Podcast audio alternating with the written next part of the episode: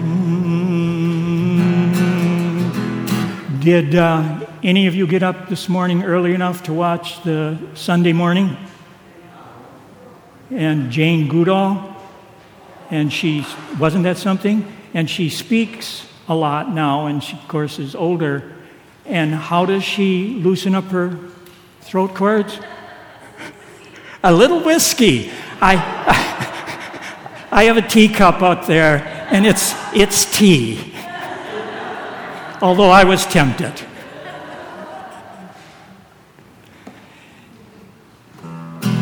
I have a hearing loss, so I've got my hearing aids cranked really high, and I hear echoes and all kinds of things I wish I didn't hear. So I hope you hear me. And if you can't, you have to let me know, which I probably can't do much about.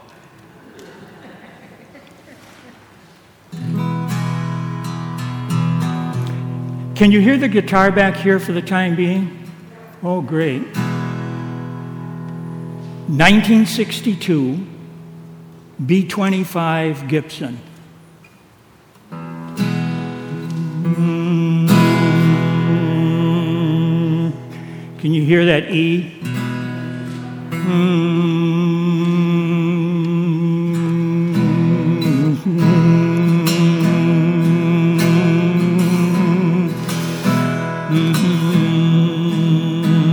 It's Elvis. Hmm.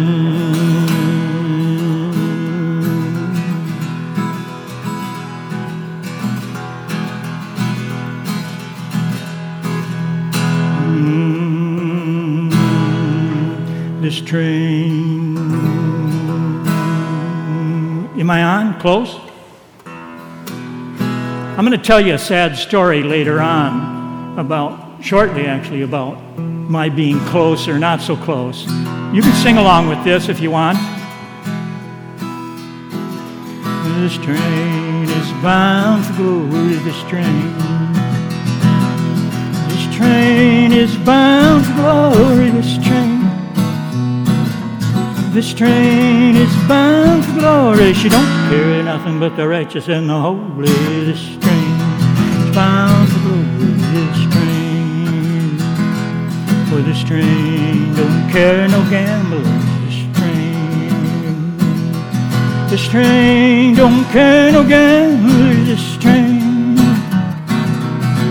oh, this train don't carry no gamblers, liars, thieves, no big shot ramblers. Now this train is bound for glory.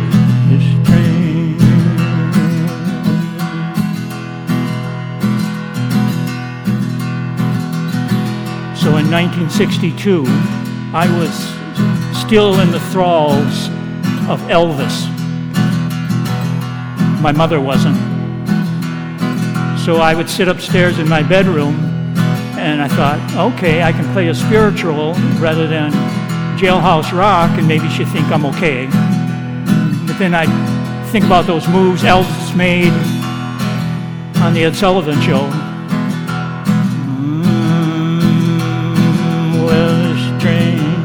Carry no lies. This train, this train don't carry no lies. This train, oh, this train don't carry no lies. She's streamlined in a midnight flyer. This train don't carry no lies.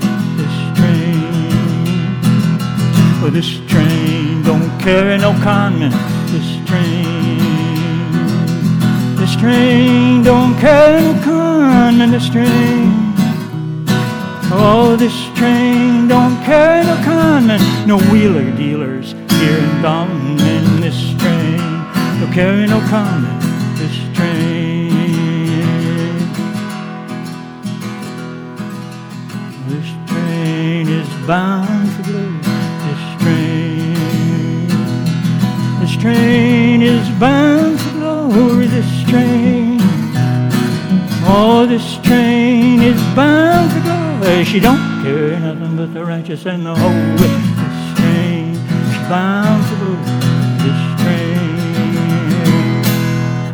The version I sing is actually a, a version Woody Guthrie sang. And if you know a little bit about Woody and how he thought, uh, you can connect what he's doing and who he's talking to. Uh, there's an old uh, African American spiritual with the words, everybody talking about heaven ain't going there.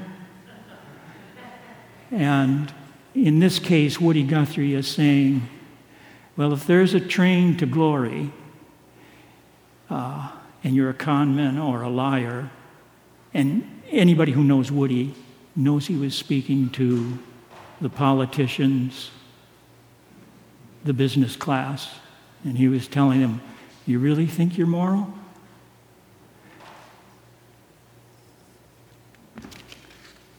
Why we introduce, yeah. Good morning. Uh, my name is Cheryl Hemp, and I'm a member of this congregation, and I'd like to welcome you all to the First Universalist Unitarian Church of Wausau.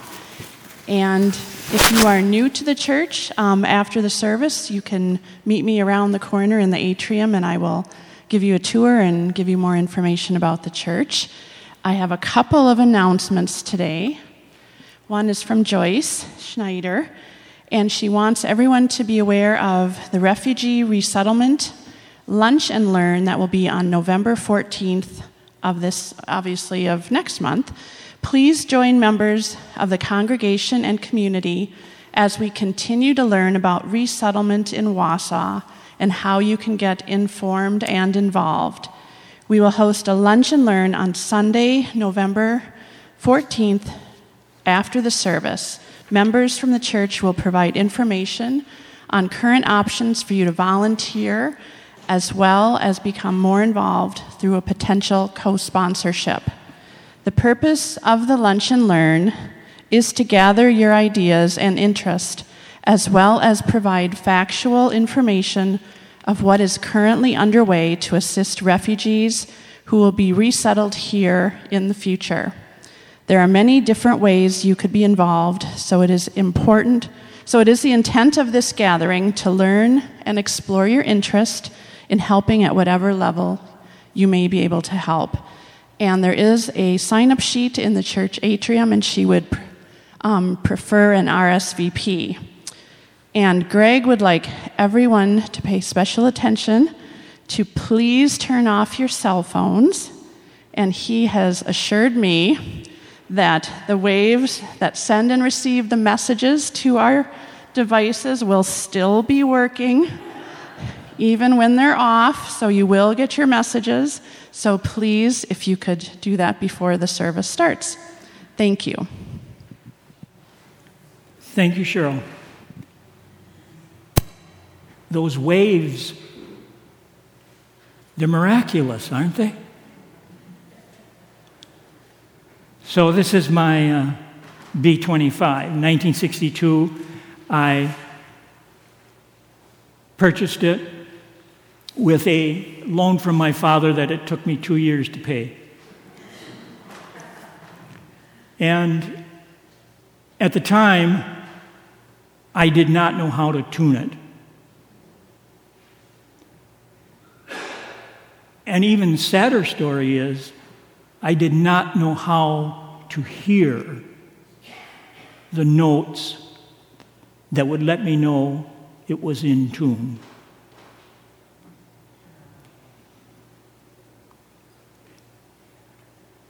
So, somewhere in my late 40s, I finally figured it out.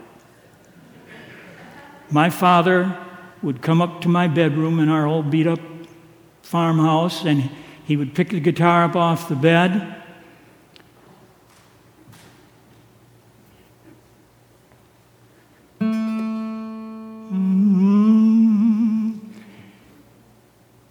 First, he would hum that note, that A.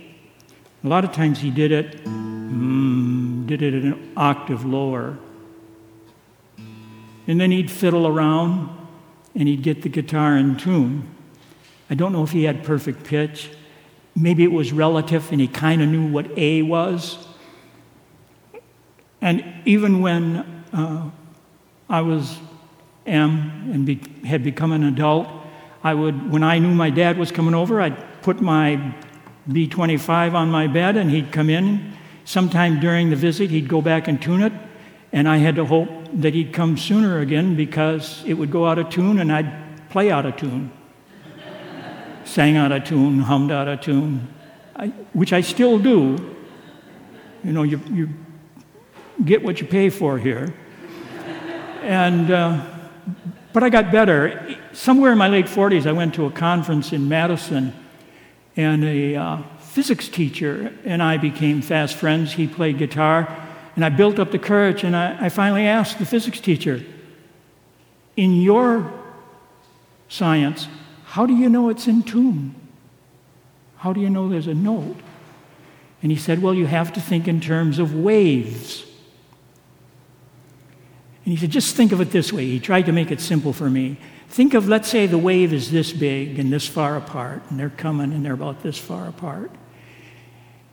If two notes of the same pitch are coming together and they're not the same distance apart, they're going to fight. And you're going to hear that. And I said, Well, what if I, what if I don't hear that? Excellent advice he gave me. Well, go home and listen. And if you don't hear it the first time, listen longer and listen longer and keep listening. And eventually, his thinking was neurologically, somewhere, our brain, if I listen to that note long enough, is going to pick that up. Hmm. Does that sound? Hmm, am I getting it close?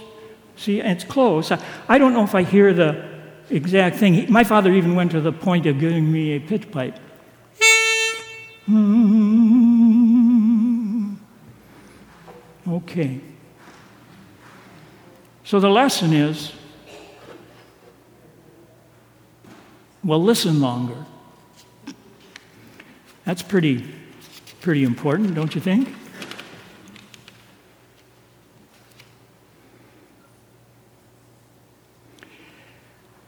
Uh, if you read the music notes, I hope you do, I'm doing the music today of Don Williams. And I've asked a couple of, several people who came into church, well, I'm going to do Don Williams, and I got to look like, who's Don Williams? So, country star, 70s and 80s. Couple of hands. Is there anybody else other than me who listens to Don Williams? Look at that, it's pretty bleak. That's pretty bleak. Oh boy.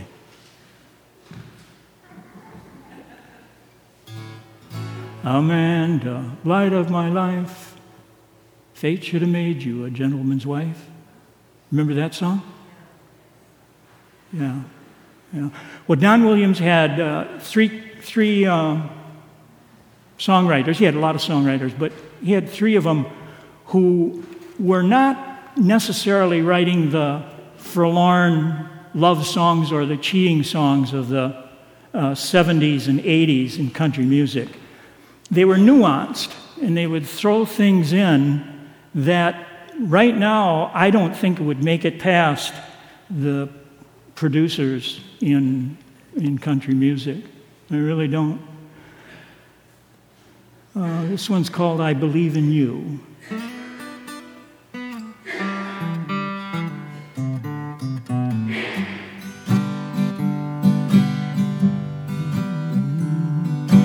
I don't believe in superstars, organic food and foreign cars. I don't believe the price of gold and the certainty of growing old.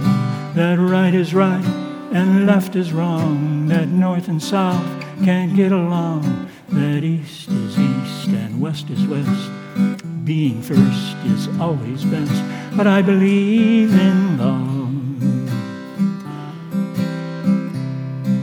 I believe in babies. I believe in mom and dad. And I believe in you.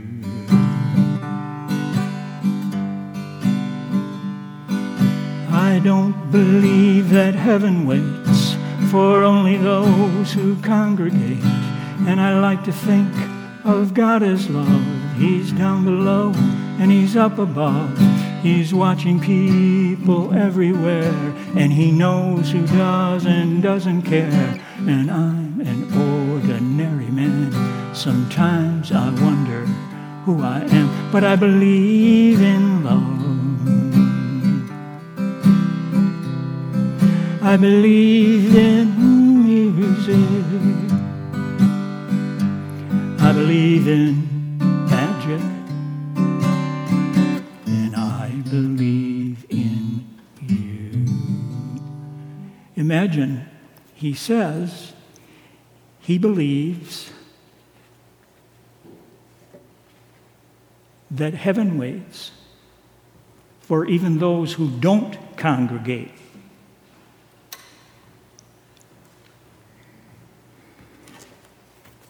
Certainly in the 70s and 80s, that would have gone against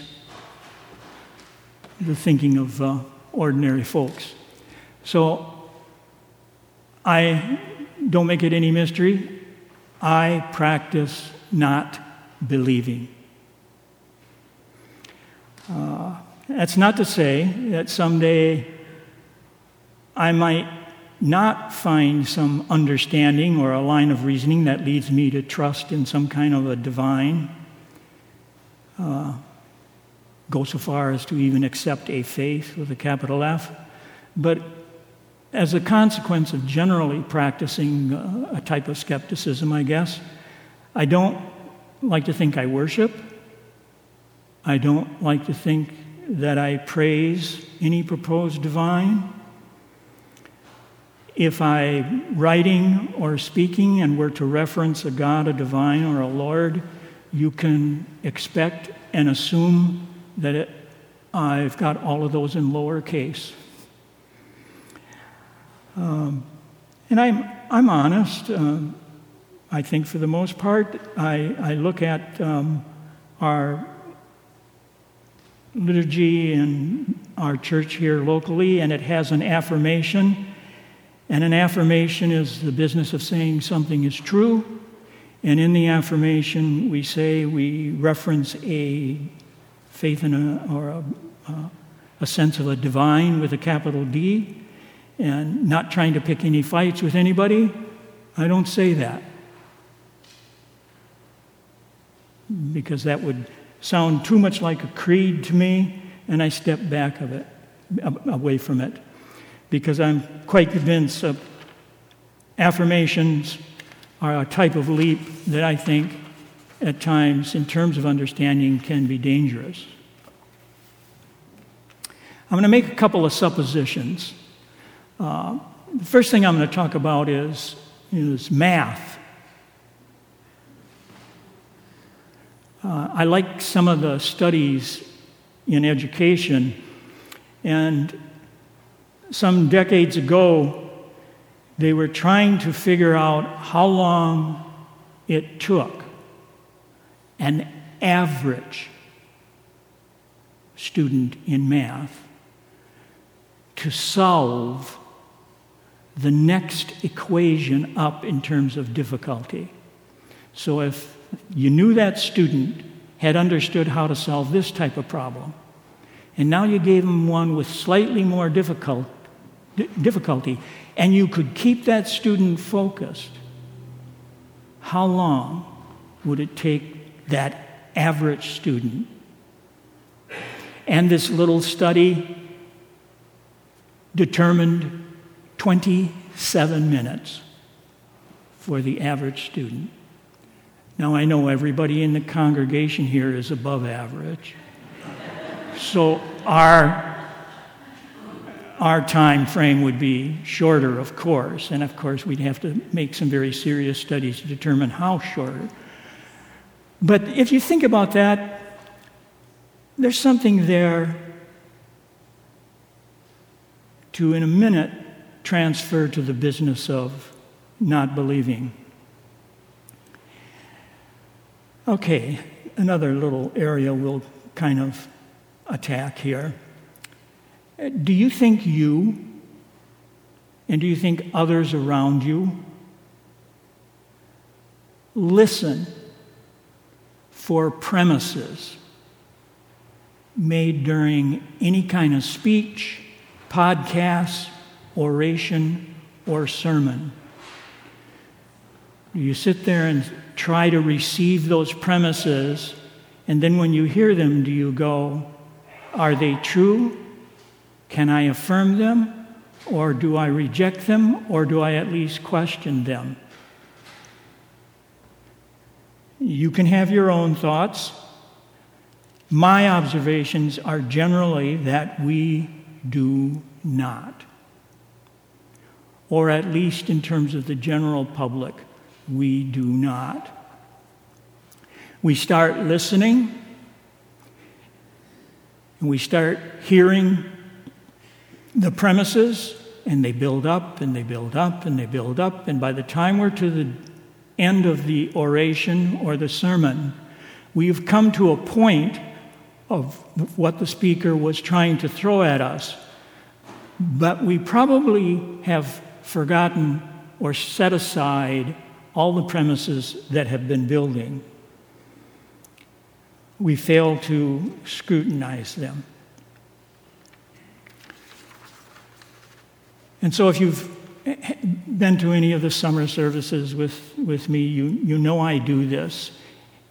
And I know it irritates people to some degree. Some people it irritates. And I know with COVID it's going to be somewhat difficult, so I'm going to just make some judgments.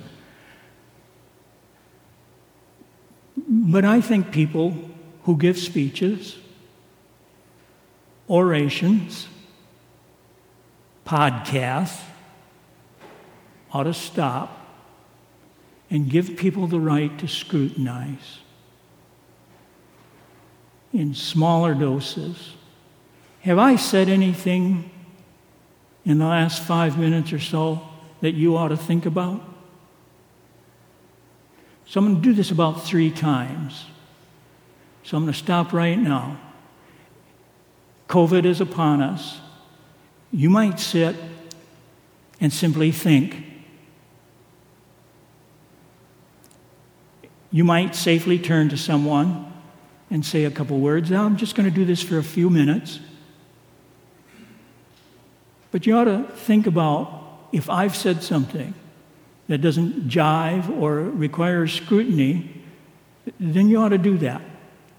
And I guess as a teacher, I've always felt it was my responsibility to stare at students and snarl and say, My expectation of you is for you to think, to engage, you don't have the right to sit here right now and not engage and daydream.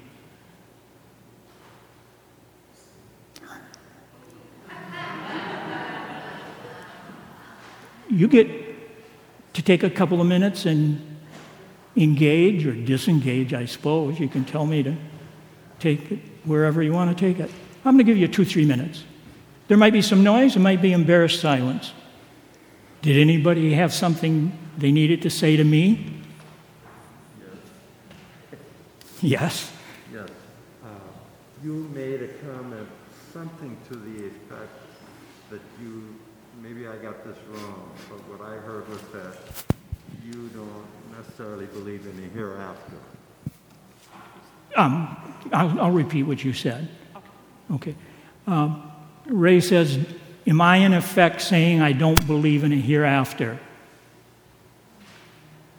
I don't have a, any understanding, nor can I establish any line of reasoning to say there would be a hereafter. So I'm very measured in how I say that. And I don't use the word believe because I'm afraid to say I believe something when I don't have a line of reasoning to give me any kind of trust. And I realize that makes people uncomfortable. So, when you talk about believe, it's only based on reason. There's nothing else uh, that makes people believe? Only thinking and reason. Yeah, um, Wolf says, when I think about believing, am I isolating it mostly to reasoning and understanding versus the, and I don't want to misuse words, Wolf, uh, other feelings, and I'm uh, refraining from using the word emotion, but any other feelings or what seems to be a sense of spirit kind of thing. And I, I'm going to be straightforward and say yes, because then I would have to go back and discuss what I think emotions and feelings are. But that's a fair question, and I think it's a critical question. For me, question my intellectual intelligence because reason in reason thinking, I understand also that my thinking is uh, uh, you know influenced by my feelings. I cannot separate this. Okay. Otherwise, I would just be a computer, and I Oh, hope I'm not. Okay. I'll repeat what you said for the group. All right? Okay, and you tell me if I'm accurate. Okay, Wolf would, in his um, view and understanding of what he is as a human, would not separate those feelings and spiritual feelings from his lines of reasoning. And you would say that would diminish um, and I'm not sure the exact word here, what you are as a human, uh, what you are as an intellect. Is that fair? Yes, I would say I'm intellectually dishonest because if I'm in pain, I think differently than when I don't have pain. Okay. Okay, so Wolf says, my view would be intellectually dishonest. Okay.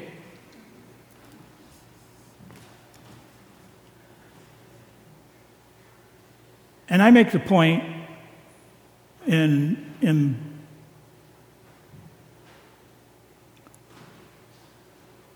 I feel it's quite important that that ability to confront, that ability to think differently at a given moment is more critical and more important than just simply always saying, um, I've got this belief, and we're going to just sit here and nod our head.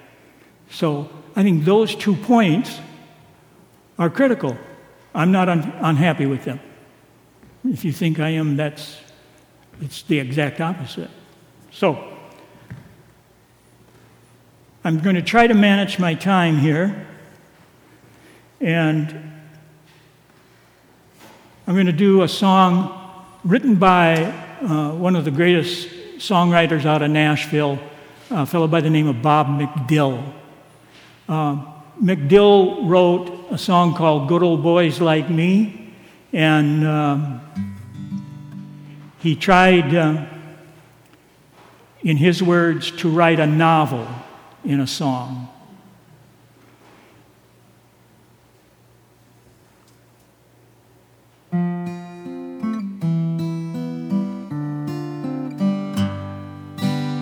When I was a kid, Uncle Remus, he put me to bed with a picture of Stonewall Jackson above my head. Then Daddy came in to kiss his little man with gin on his breath and a Bible in his hand. He talked about honor and things I should know. Then he staggered a little as he went out the door. I can still hear the soft southern winds in the live oak tree. And those Williams boys, they still mean a lot to me. Hank in Tennessee. Well, I guess we're all gonna be what we're gonna be. So, what do you do with good old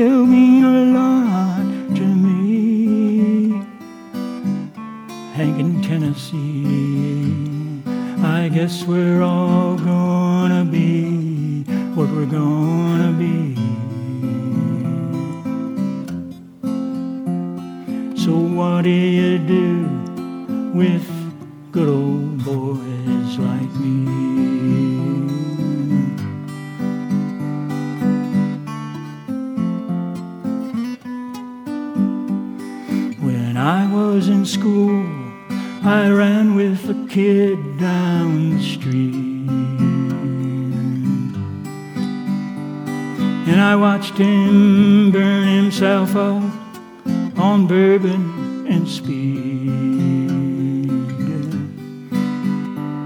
But I was smarter than most, and I could choose. Learn to talk like a man on the six o'clock news. When I was 18, Lord, I hit the road. But it really doesn't matter how far I go. I can still hear the soft southern winds in the live oak tree. And those Williams boys, they still mean a lot to me. Hank in Tennessee.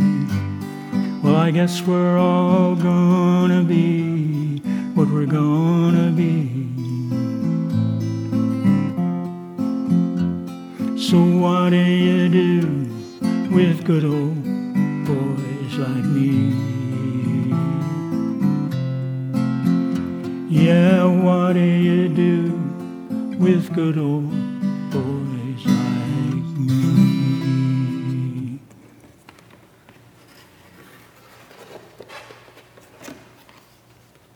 I'm playing a different guitar because we have to let seniors rest.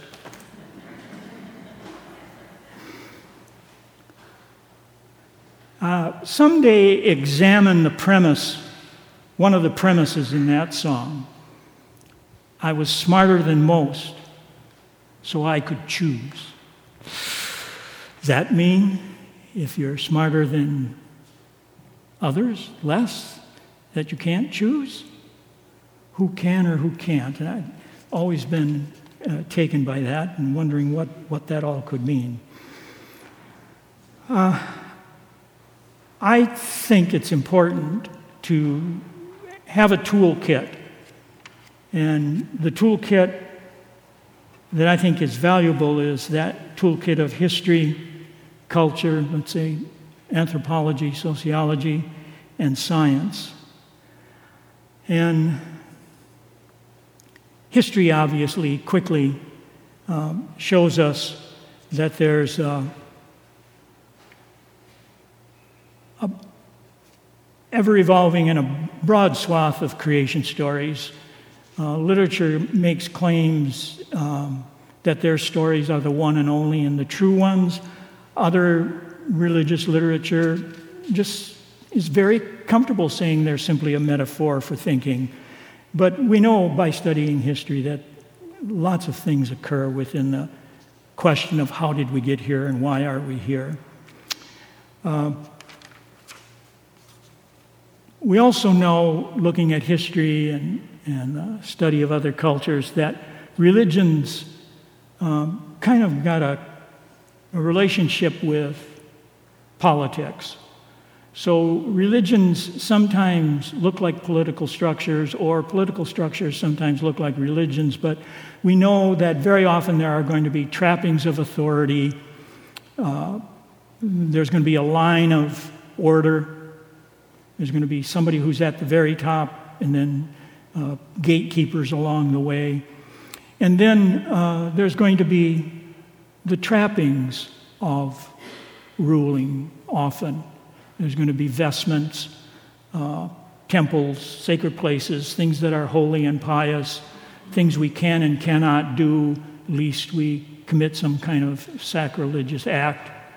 Uh, again, a going into something that's personal to me, my mother was constantly reminding her five boys that doing certain things were sacrilegious. All five boys were pretty good at being sacrilegious.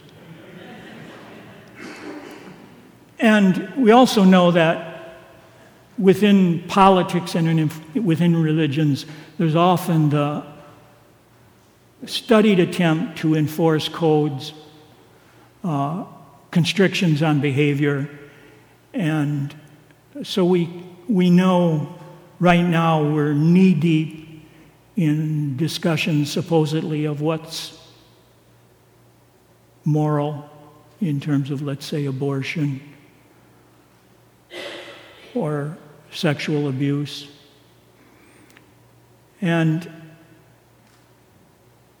Often, I, in my observation, and this is a premise on my part, and you can think on your own, I see the failure uh, that occurs to really discuss ethics and morals when it stops with simply a code or a creed that was established at some other time.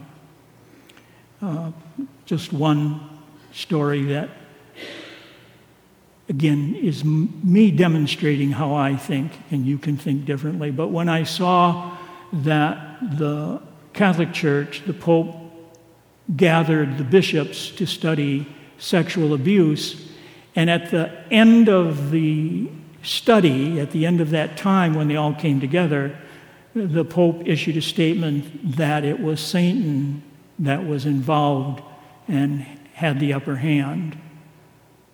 And nowhere in their discussions did they go into the science of what happens when we suppress sexual feelings.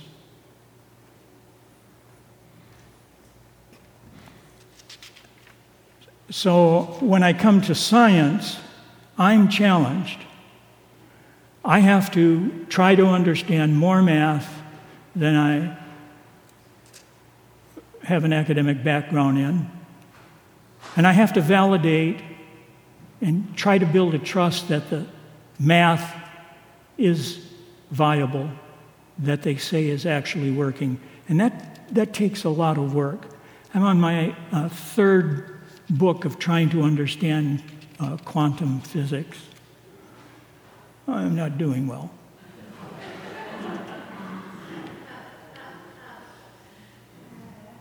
But one of the things that science does, and in terms of its consistent attempt to understand uh, greater knowledge of the universe and to consistently understand a greater sense of what we are as humans, the connection of our physical makeup to our what appears to be a psychological makeup, emotions, to literally the biology and the chemistry of our bodies. Uh, they're, they're pretty insistent on that. Um,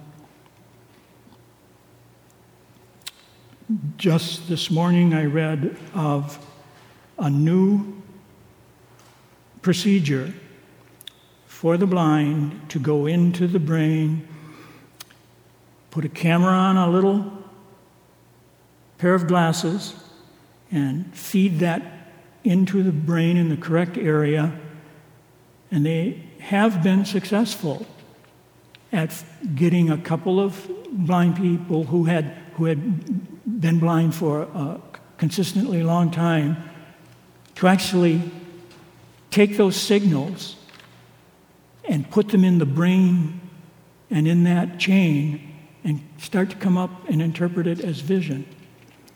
But one of the things that I think is most interesting about science is they work at understanding what is wrong with the understandings they do have. That's the business of falsification, which religions typically do not do.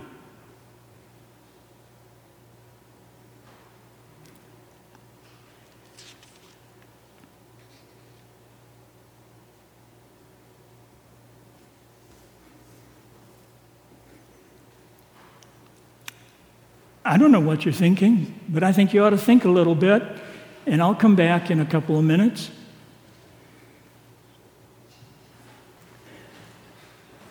Sometimes I think I have more guts than brains. Probably by mass I do, right? Anybody want to say something?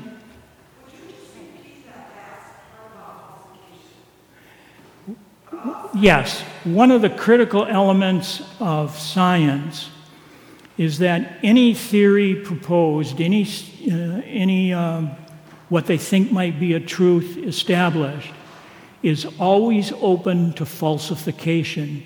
That means other scientists, other studies have always have the right to show that that's wrong, and that it the essential element of science is that's what scientists do. They're trying to make sure is that correct. And of course, the one example in science that is always brought up is uh, the theory of evolution and how there are gaps, but then somebody will make the leap, well, that's where God is, but then the scientists keep at it, keep looking at it, and they're able to fill that gap in. And so, to this point, most, I think, scientists would be pretty comfortable saying Darwin's theory has not been falsified. But obviously, there are other scientific elements that have been falsified, and then we start to change things. I think it's interesting. Um, Leanne just mentioned the other day well, now, do we take aspirin or don't we take aspirin?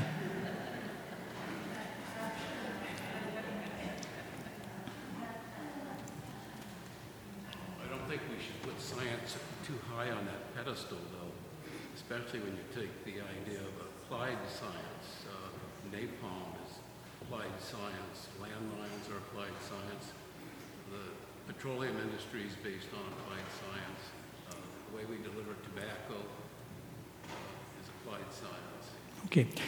I'm going to repeat what you said, Dennis, and make sure that I'm accurate. Uh, Dennis uses the word applied science, and that you can take anything, not anything, you can take discoveries within the sciences and apply them in such a way that they become extremely unethical, dangerous, and perhaps, quite frankly, capable of destroying the earth we think we cherish. Is that fair? I'm going to let this gentleman talk. um, when you were talking stuff about falsification and science, you know, the first thing I thought about was your subconscious mind. Now, your subconscious mind is it's where like most of your brain activity is, and it's part of your limbic system. It's what you do we're usually created, our own identity is created by our subconscious. And I just kind of thought, well, you know, who can say what's what's real and what's not, or what's true or what's false? I mean, is there ever a line there? I mean, people think that, you know, whatever we create in our minds, um, whatever we create in our minds is like it's all fake, but who can say it's fake? If we think about it, it's all real. Okay, and you're going to keep me honest as I try to repeat what you said? Yes. yeah. Okay. I don't know. I just it's I just kind of had this epiphany. Okay. I just kind of Well, thought, well, I have certainly heard what, what you're saying, and uh, so give me the best, give me the best shot at it here. Okay. So there's this idea that so much of what we are and how we view ourselves is done subliminally in a subconscious state. We're not conscious of it. And so, what happens is if we have 50 people in this congregation, we have 50 different views of reality building within that subconscious. And can we control that or can we not control that? And so, then, therefore, what can we or why should we falsify uh, things versus uh, letting everything go its way? Reasonably close? that's pretty accurate. Okay, It's pretty accurate. okay. And if you notice, um, I don't, I'm not going to sit here and say, well, I disagree or I disagree. That's not the point. The point is somebody listens, has the right and a responsibility in the process of believing or not believing, of thinking, I have to think about this. Someone heard a premise and has to apply it, and that I respect. All right. So I know there's this general principle that you don't go beyond an hour. Um, so I'll try to honor that.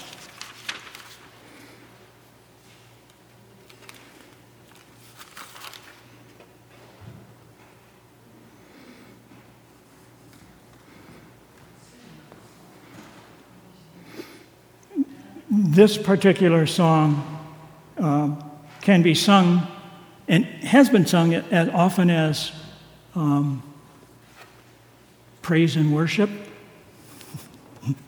so it maybe sounds a little out of place. Um, but if you read the music notes, and if you're able to listen, if I'm able to do this well enough, which is always a question, um, I think you'll hear that it's more than praise and worship.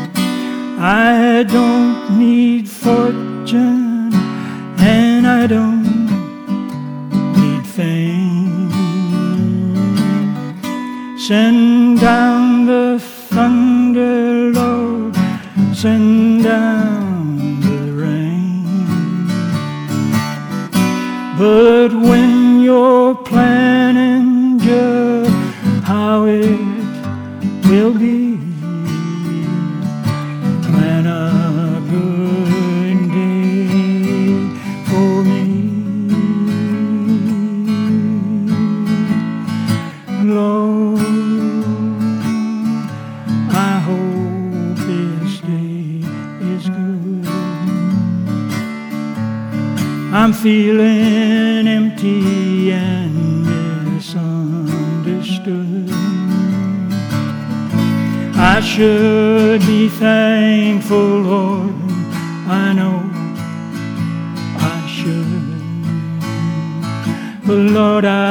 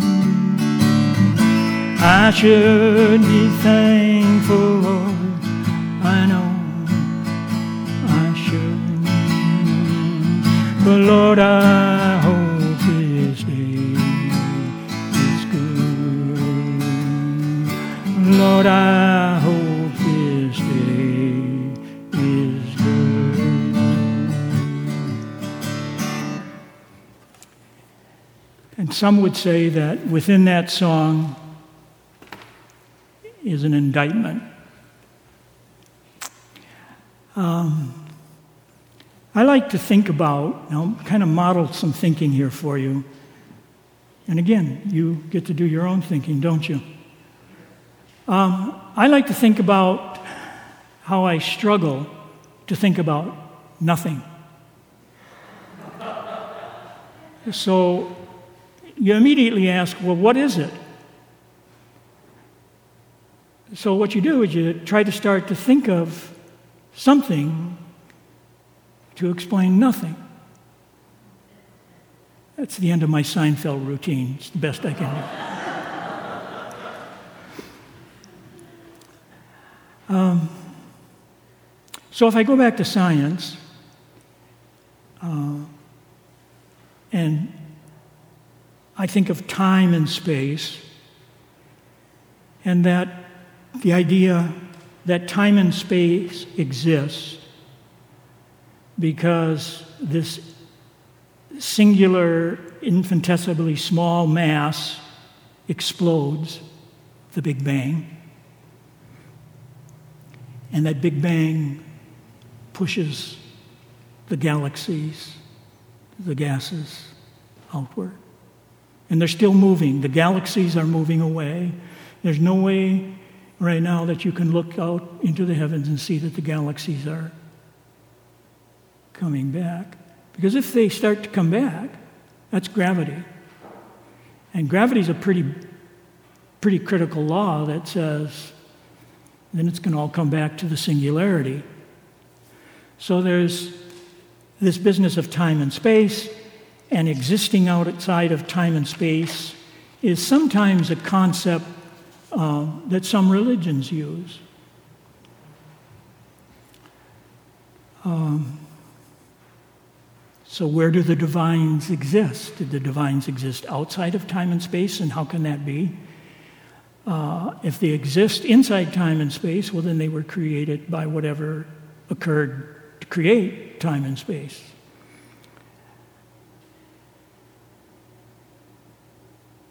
I get to thinking about nothing, and I've, i think probably all of us have thought about well, if you have to think about nothing, well, what do you do?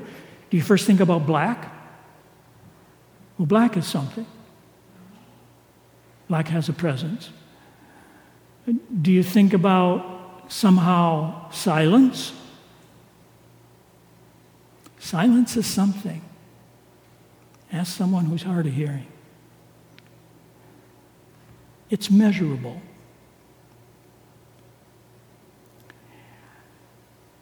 So I'm careful I'm very careful because I'm perhaps unable to understand the business of nothing and what exists inside and outside of space.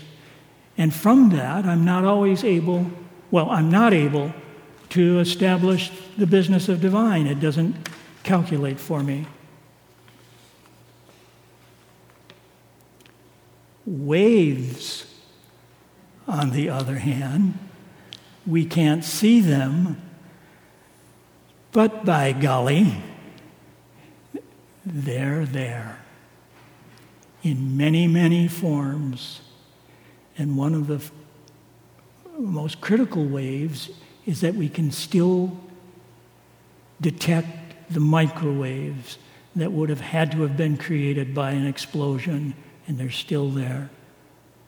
They still come back to us.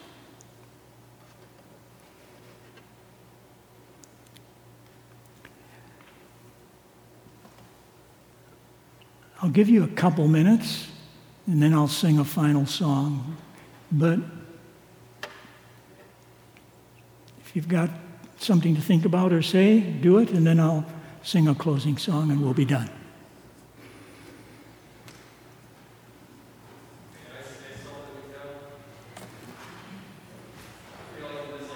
Raise a hand so I can see where you're at. Okay. And you know I come by you not to intimidate you because I have a lot horrible hearing. Oh, it's okay. That's okay. Um, thought what you said was pretty cool about how like waves are, you know, you can't really like think of nothing. I mean, that's true. I mean, when I when I'm trying to think of nothing, I think of dust settling, and well, that is something, but it's you're just trying to calm your mind. I mean, everything is waves. We always perceive our world as like physical, but it had to be created by something. I mean, on a very atomic level, things are made by energy. So who can say like this is nothing? I mean, we can't see it, but it's it's always there. We always send off waves. Everything is made out of energy. Again, correct me so I'm hearing you right. You look at the universality of waves throughout, of, throughout Earth, life, the eternal, the constant presence of, of a wave. And I, th- and I don't know if, I don't want to misinterpret you, but you, in, you infer that those waves are at many levels, some of which seem to be kind of interpersonal signals, kind of thing that we might be sending. We wonder about it. Yet we also know that some of them, like these uh, waves that make our phones buzz in our pocket, those we can measure, you know, and we can time them. But then you also reference that they seem to possibly have another realm, different edge of a realm. Fair? Can I say one more thing too? Well, yes, you can. about the divinity. What I thought was interesting was throughout time as a kid, I always thought that, you know, God was this higher power, but as soon as I've been studying and researching many different beliefs of like higher powers and divinity there are, either the universe or, or God or many gods or you being God. Because how, how do you think Jesus was Jesus? He took place of God's teaching, so who was there first or what was there first, we, we don't know. But we perceive it and we become which we believe. That's what I'm interpreting. Okay. And, and I'll repeat um, there's, a, there's a long history uh, of how we look at the creation of uh, the universe and trying to interpret a God as a defined being, as in a, a Jesus of Nazareth kind of thing, that, that you, you step back from. You're uncertain. Okay. Um, If you've ever read Einstein or Hawking, um, something they always do is they, they want to remind people that they're very human and that they're amazed at things.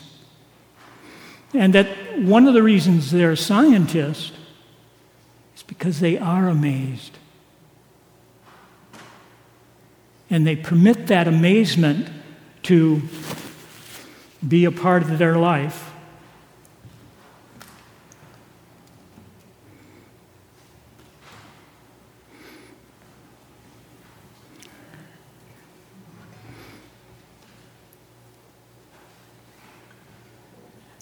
I have an incurable disease. I like to introduce my guitars. This is a bourgeois. Can you see? What does it say there? I can't read. Oh, it says bourgeois. Bourgeois. Dana Bourgeois is a luthier out in Maine and I own one of his guitars.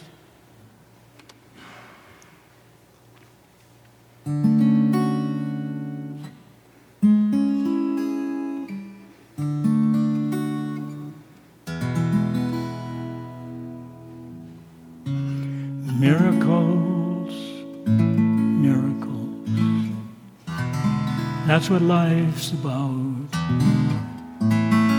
Most of you must agree if you've thought it out. I can see and I can hear, I can tell you why. I can think and I can feel, I can even cry.